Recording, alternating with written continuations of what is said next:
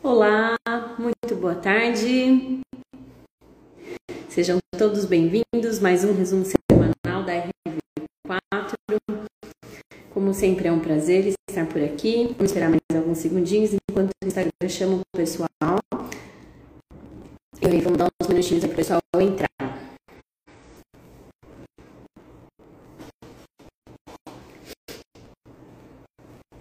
Sejam todos muito bem-vindos.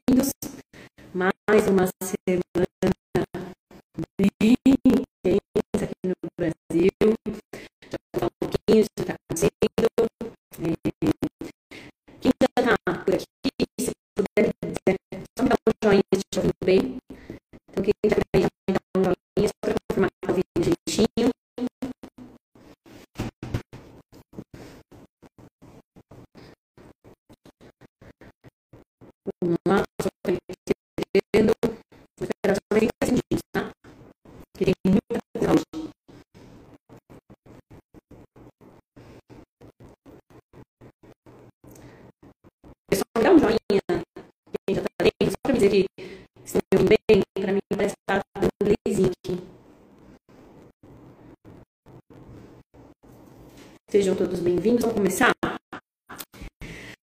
Que semana, hein, amigos? Que semana. Para quem me conhece, eu sou a Fernanda, sou assessora de investimentos da RV4.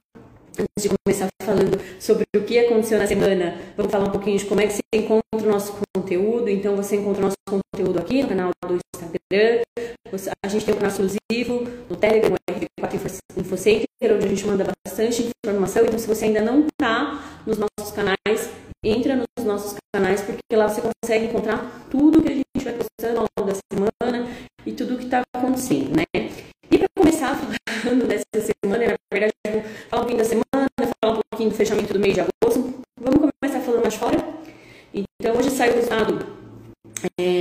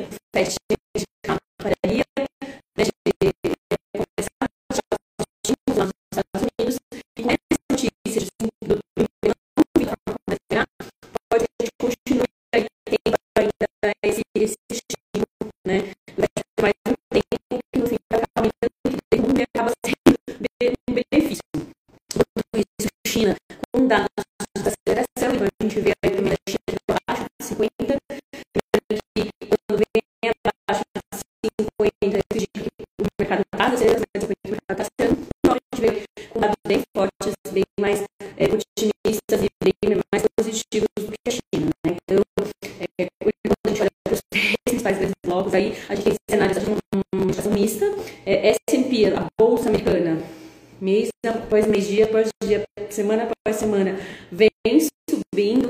Então a gente teve mais um mês de alta nas bolsas americanas. A gente fechou mês de agosto, o S&P fechou com quase mais 3%, o Dow Jones mais 22% e a Nasdaq batendo aí mais um recorde, fechou com 4% positivo.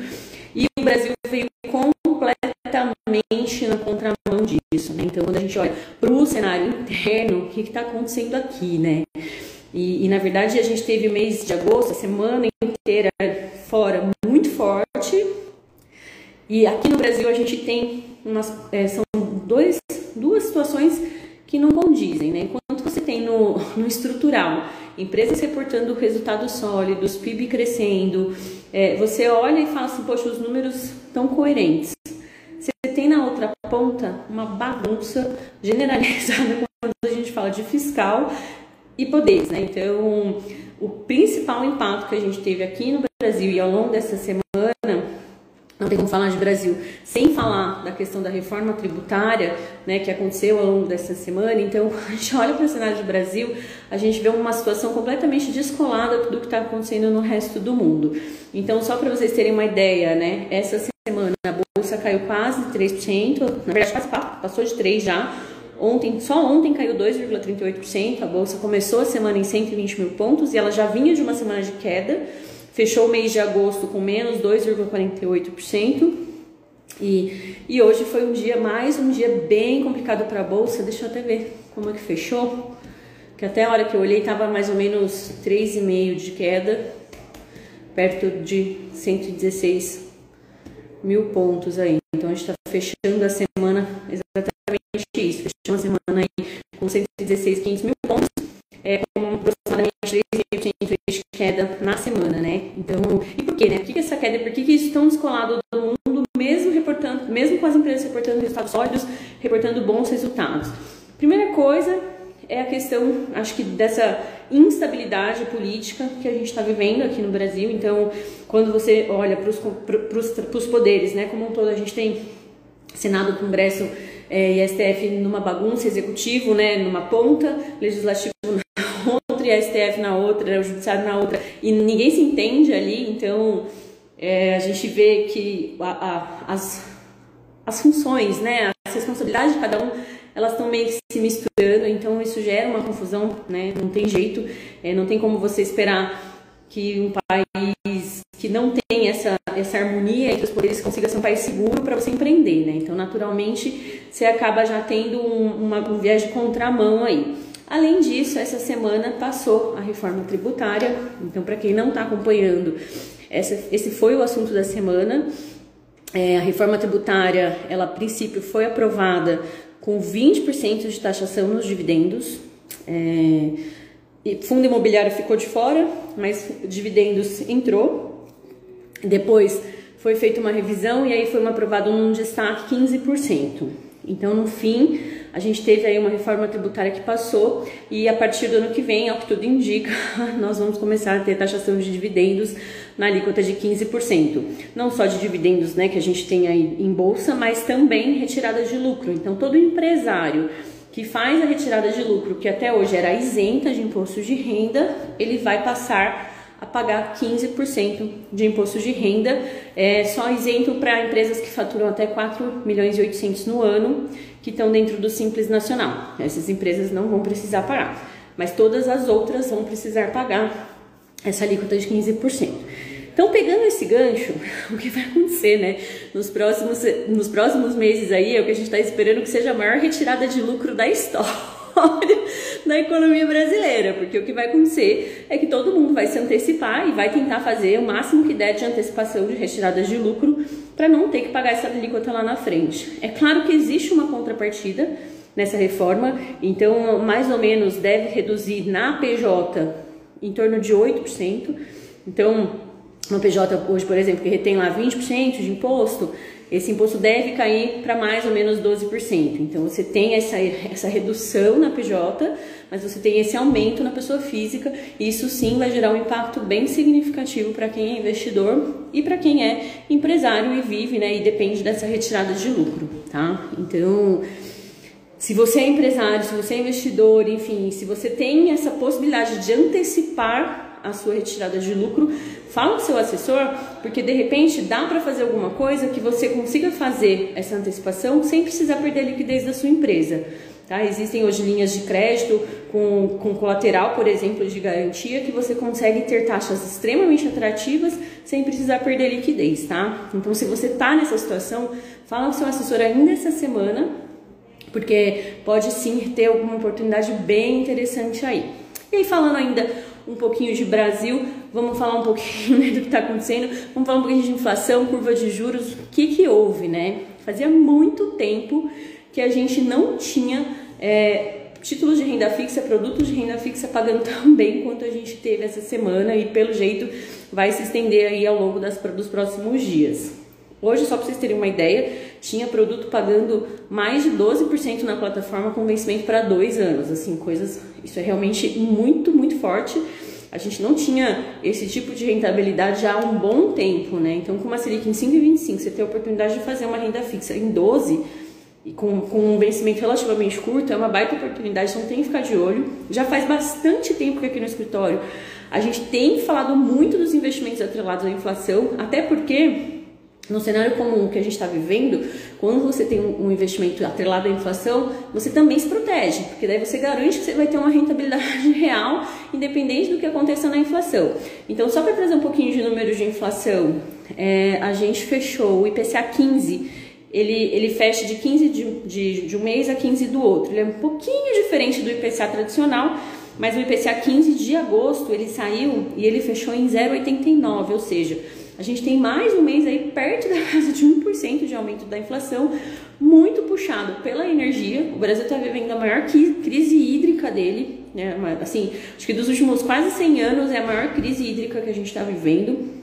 E aí isso faz com que a energia, a produção de energia fique muito mais cara. Então a gente já está na bandeira vermelha e pode ser que ainda dentro da bandeira vermelha tenha mais um reajuste, já foi solicitado esse reajuste. Então a energia está puxando muito esse índice de inflação para cima. E o outro ponto que também está puxando inflação é o combustível, né? Então não precisa nem falar, o mundo que anda na rua, todo mundo que tem carro sabe o quanto que o combustível está subindo. Então esses dois itens são itens que pesaram muito nesse último mês dentro do pacote lá do IPCA.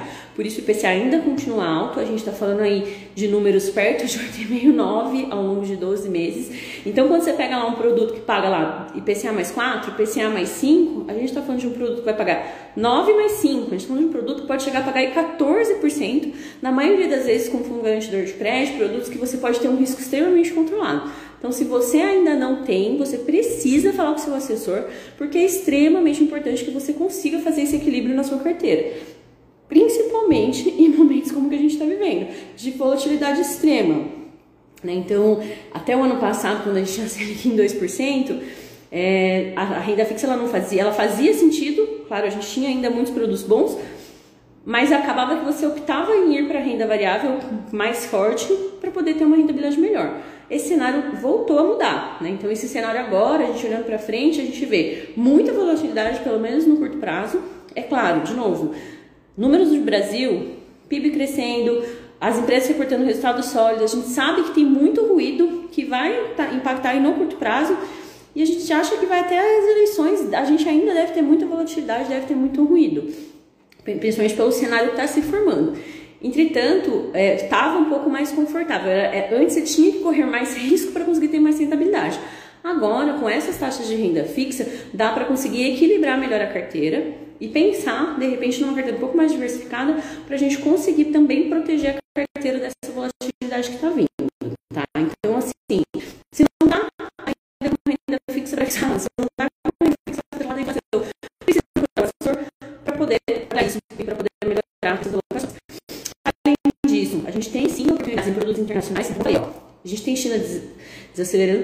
A gente tem Europa crescendo, a gente tem bolsas americanas que estão voando. Então, assim, ainda que possa haver uma correção, quando a gente fala de ter um posicionamento lá fora, é extremamente importante para diversificar a carteira, como, como, a gente acabou de ver. O Brasil está indo na contramão do que está acontecendo no mundo do ponto de vista de indicador. Então, se você tem uma posição lá fora, você acaba se protegendo e você sai um pouco desse risco Brasil e, enfim, de todo o burburinho e todo o ruído que está acontecendo aqui. Né?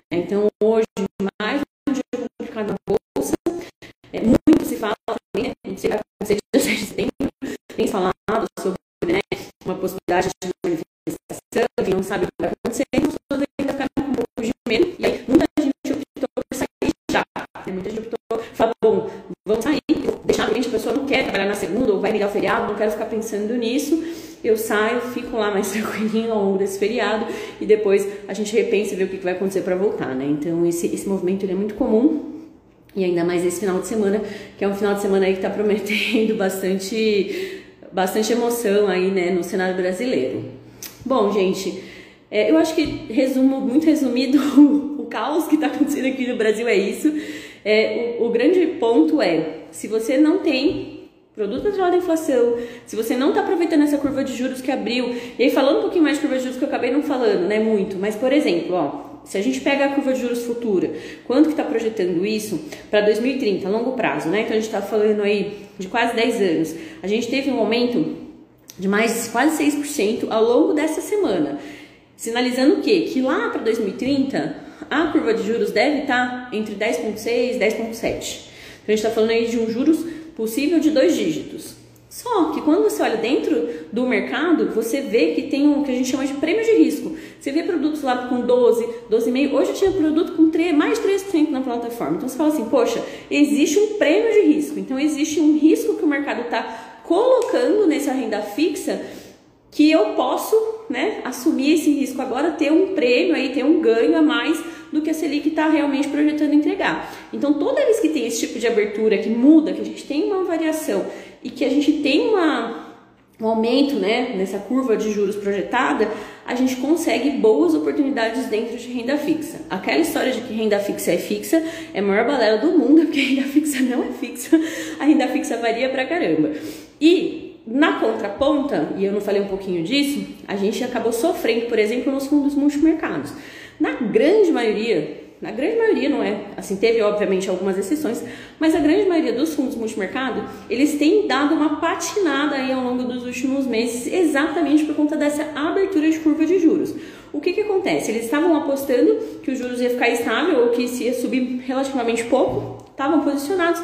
Quando abre essa curva de juros, ele tem que trazer os títulos dele a valor presente. Isso faz com que a cota do fundo desvalorize. Por outro lado, quando essa curva de juros estabilizar, tem um negócio que a gente chama de taxa de carrego. Então, quando a curva de juros estabiliza, esses fundos multimercado voltam e conseguem recuperar boa parte do que eles não entregaram ao longo desse tempo. Então, se você está posicionado em fundo multimercado, não precisa se desesperar, tá? A tendência no médio e longo prazo é a coisa voltar. É claro, você tem que estar de acordo com o seu perfil, você tem que entender o que você está fazendo, qual é a estratégia, por que, que você está posicionado naquilo. O que eu estou dizendo é que isso realmente aconteceu, a grande maioria dos fundos patinou, principalmente pela questão de curva de juros, mas que a tendência, assim que essa curva estabiliza, é esses fundos voltarem a performar e entregar resultado, tá? E aí, quando você entrega aí resultado 140, 150, 160% do CDI, com uma taxa que a gente já tá vendo aí de 5,25, provavelmente indo para 6, 6,25 na próxima reunião de cupom, a gente já está falando de taxas que são bem melhores do que a gente tinha um ano atrás, quando a Selic estava 2%, né? Então, eu acho que é, esse é o recado que eu tinha para passar. Pessoal, excelente final de semana para todos. Para quem for emendar o feriado, aproveite com moderação, se cuida e qualquer dúvida, procura o seu assessor, procura a gente, a gente vai estar sempre à disposição. Um grande abraço para vocês, bom final de semana.